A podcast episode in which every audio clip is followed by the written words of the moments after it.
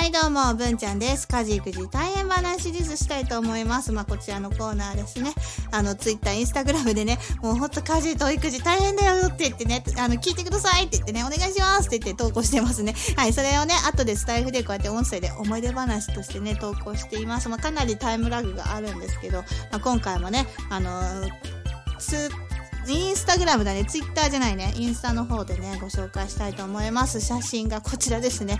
はい、ちょっと見にくいんですけどね、説明欄読みますね。エビピラフ爆発現場はこちらですって言ってね。まあ、エビピラフがね、爆発したんじゃなくて、爆発したように見えたっていうね。あなんで子供たちってあの、チャーハンとか食べるの下手くそなんですかね。毎回こうなんだよ。で、なのに食べたがるっていうね、チャーハン食べたいって言って、作って、うん、まあ、えこの時はどっちかな？作ったかな？チンしたかな？まあ、ほとんどチンすることが多いんですけど。なんで、あの、食べてて、で、ちょっと目離したらこれですよ。どうやって食べたらそんなに広範囲にさ、エビピラフ飛び散るのよってね。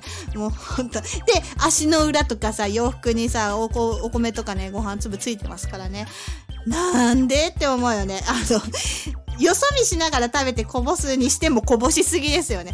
こぼしたこぼしての積み重ね、こぼしの積み重ねがこれなんでしょうね。だからまあ、見たらすぐ拾わないと親はダメなんですけどね。まあ、なかなかね、そうはいかないんですよね。多分これ、三男と四男幼稚園児がね、食べてて食べさせて、で、その間に、なんか小学生が他のことやってるとか、あの、洗濯物を干してるとか、別の家事をやってるとか、まあ、目を離したらこれですよ。